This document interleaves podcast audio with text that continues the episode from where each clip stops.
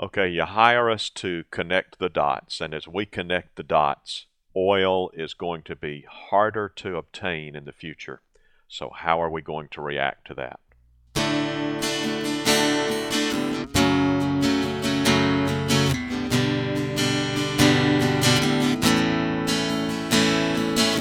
Welcome to Longleaf Breeze, subsistence farmers using three simple principles, approaching but never reaching subsistence. It's gotta be fun while we're doing it, and we don't make all misstatements. And now, Lee and Amanda Borden. Thanks, Adrian, and welcome to our podcast of September 25th, 2014.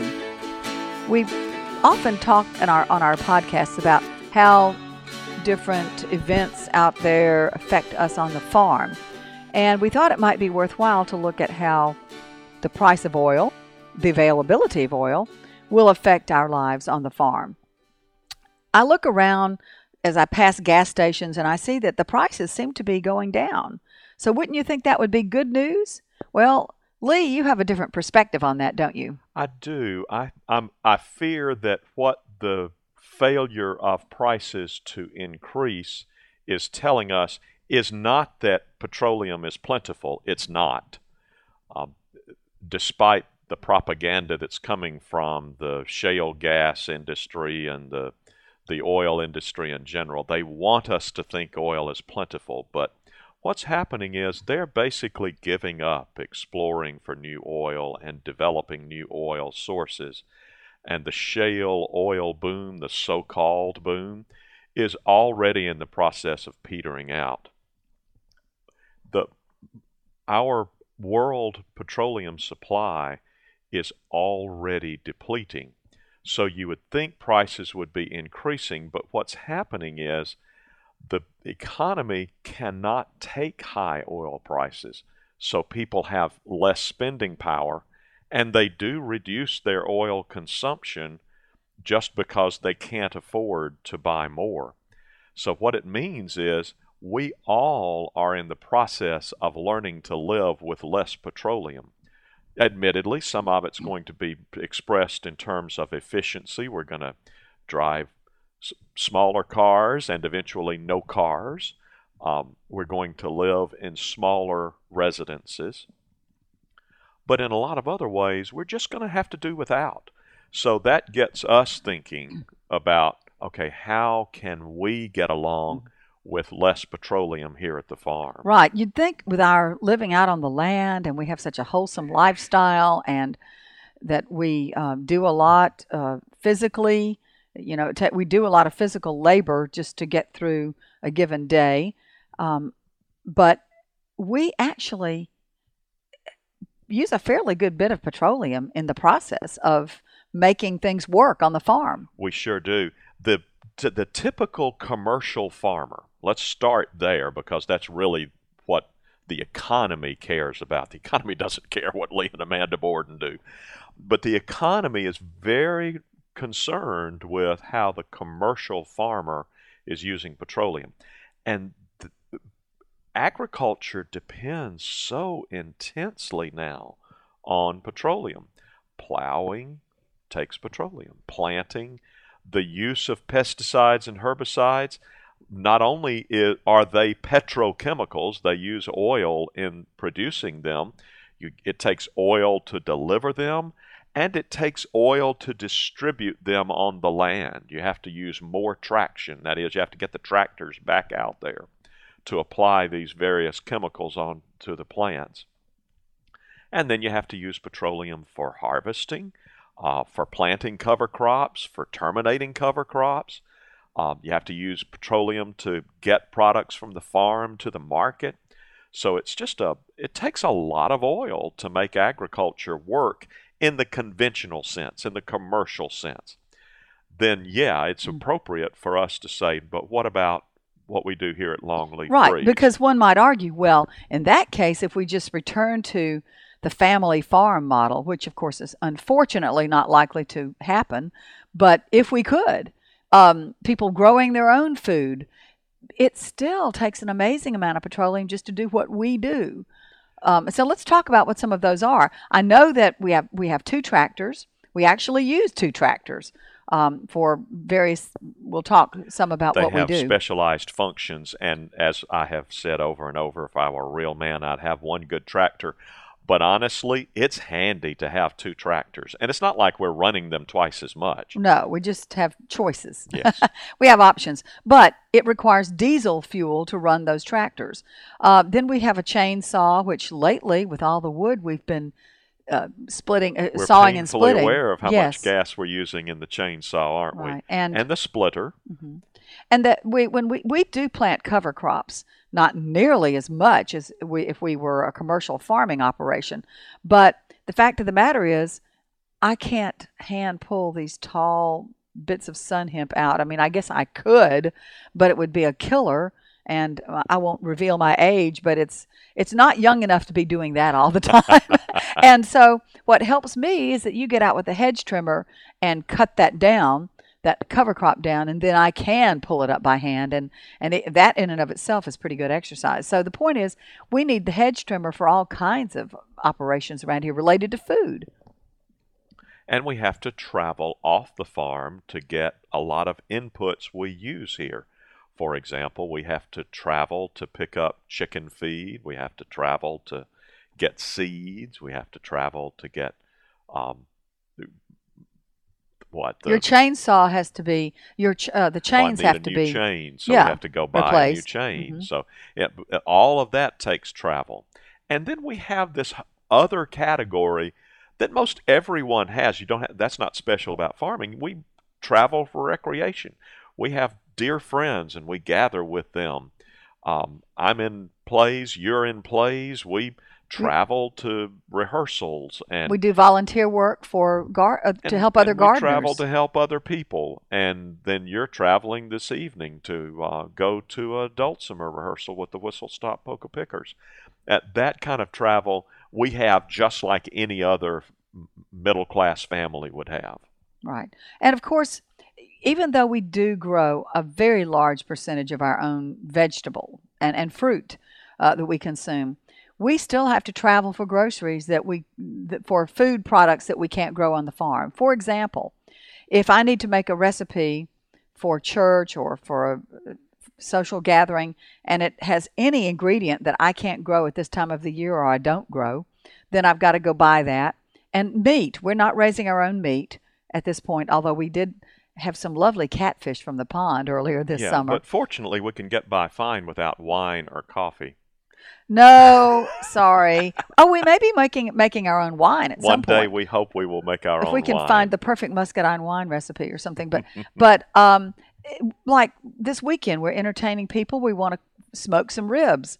We don't raise our own hogs. I was going to say, what animal does... I don't usually eat ribs, but we don't raise our own hogs for ribs. And even if we had a co-op arrangement with another farmer who had hogs and we bought them directly from him or her, we'd still have to travel to that person's farm to get their meat. So unless we start getting really good at hunting deer on this property and bagging our own, I guess smoked deer meat might be okay. I don't know. But if you're going to have a big cookout like that, you're probably going to have to go off site, and we do.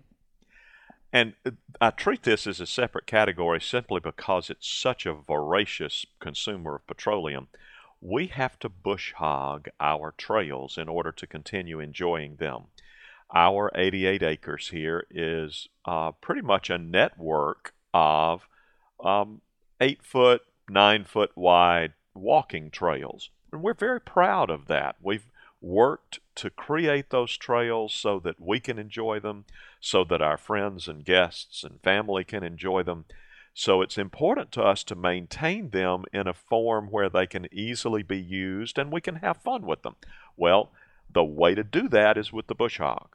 And so we keep the bush hog pretty busy during the summer. Now, fortunately, we're heading into the fall and winter when the weeds slow down and we don't have to bush hog as much. But bush hogging takes a lot of petroleum. Not to mention, you have to bush hog and or mow in various grassy areas here around our buildings. You know, we have lawn in a sense, but it's, not because we're crazy about lawns. It's because we have to have something to hold the soil. We're not on a level farm. So, you know, anything that's at least bit of a slope, you better be holding that soil with something. We better be planting something on it to hold the soil. And that's so we've got turf, and also in between the rows, and we've talked about this many times, in between the planting rows in our vegetable garden, we have mostly weeds, but we originally seeded that with rye. Grass. It's a grass. It's a grassy substance out there, and that has to be mowed and trimmed. So just to be able to walk around and not have it be snaky or buggy, and of course allowing weeds to grow and form seed heads just perpetuates more weeds and gets into the planting beds. So that's got to be kept under control, and it takes petroleum. And back to the bush hogging for a moment. We're working to reduce the amount of bush hogging we have to do. And the way we're doing that is to allow the forest canopy to grow up over our trails wherever we can, so that the grass on the trails grows more slowly or not at all. Over time, we expect, in fact, we can already see the results. In some areas, right. Yeah, there are areas of our trails where the grass was growing really quickly and has slowed down dramatically now because the canopy is closing in above the trails and limiting how much sun they get. So our strategy is working slowly, but it's a matter of years, not weeks or months. Right, it doesn't happen overnight, but we're hoping. And, of course, the reason we don't have more canopy in some of those areas, some of it was our doing in creating the trail, just, taking trees down, although we did try to use existing logging trails. And some of it was not of our doing because of the fact that this property had been logged for pines before we bought it. So some of we even though pine trees, that was the target crop for those loggers, they damaged and killed a lot of hardwoods too that would have provided some shade. So we're trying to help this land heal in a lot of ways. And we also plant a lot of longleafs. That's kind of getting off the subject, except to say that we're hoping to provide even more shade over the years, get that going, so that we have less petroleum-intensive kind of work to do. And so let's take some of these things we've talked about where we are using petroleum, and let's see what we can do to reduce that consumption. How might we use less diesel fuel in the tractors? I'm not sure I have an answer to that.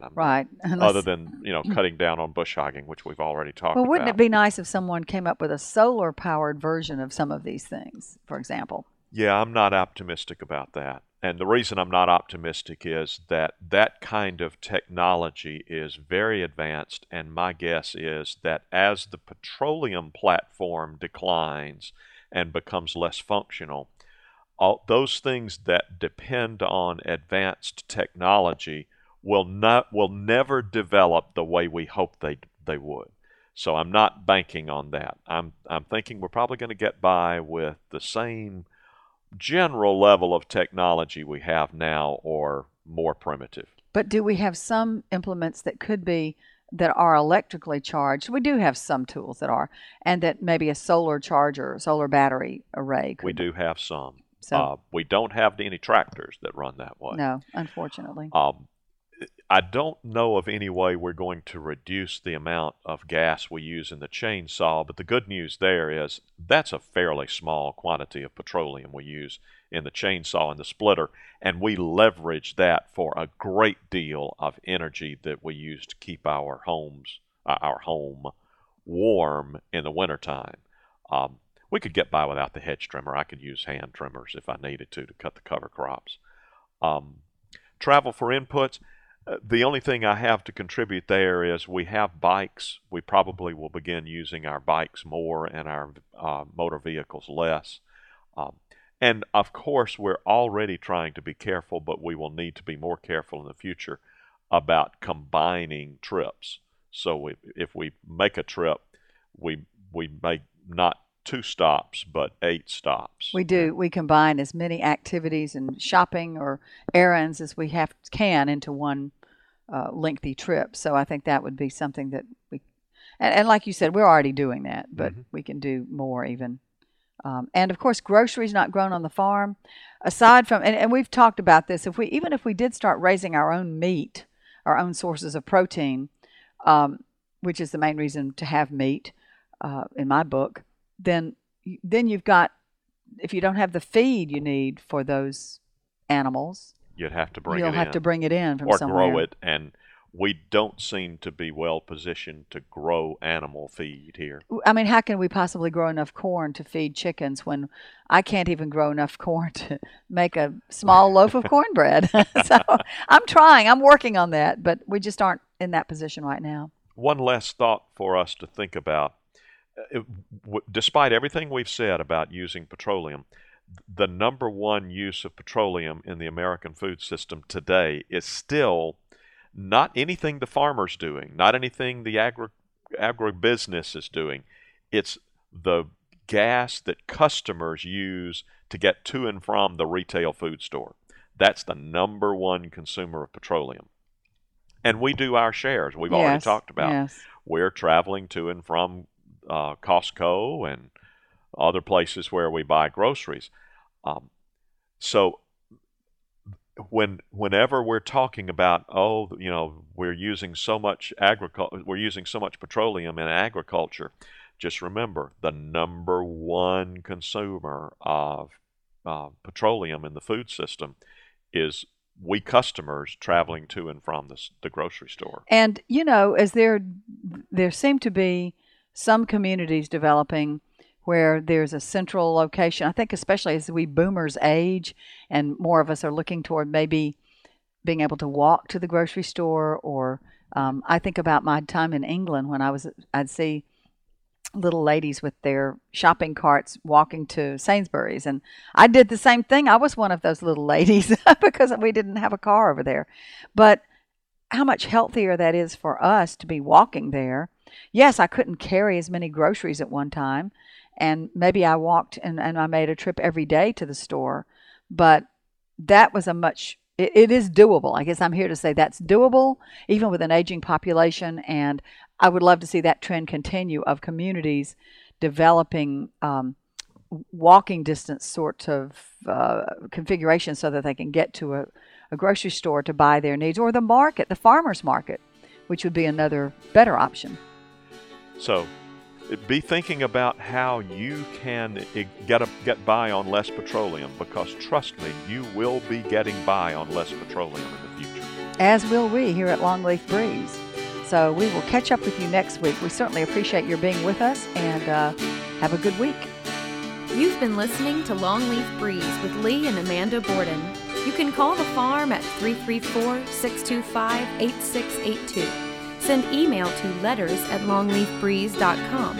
Our address is P.O. Box 780446, Tallahassee, Alabama 36078. Visit us at longleafbreeze.com to learn more about the farm, to browse our archive, and to look over our planting database.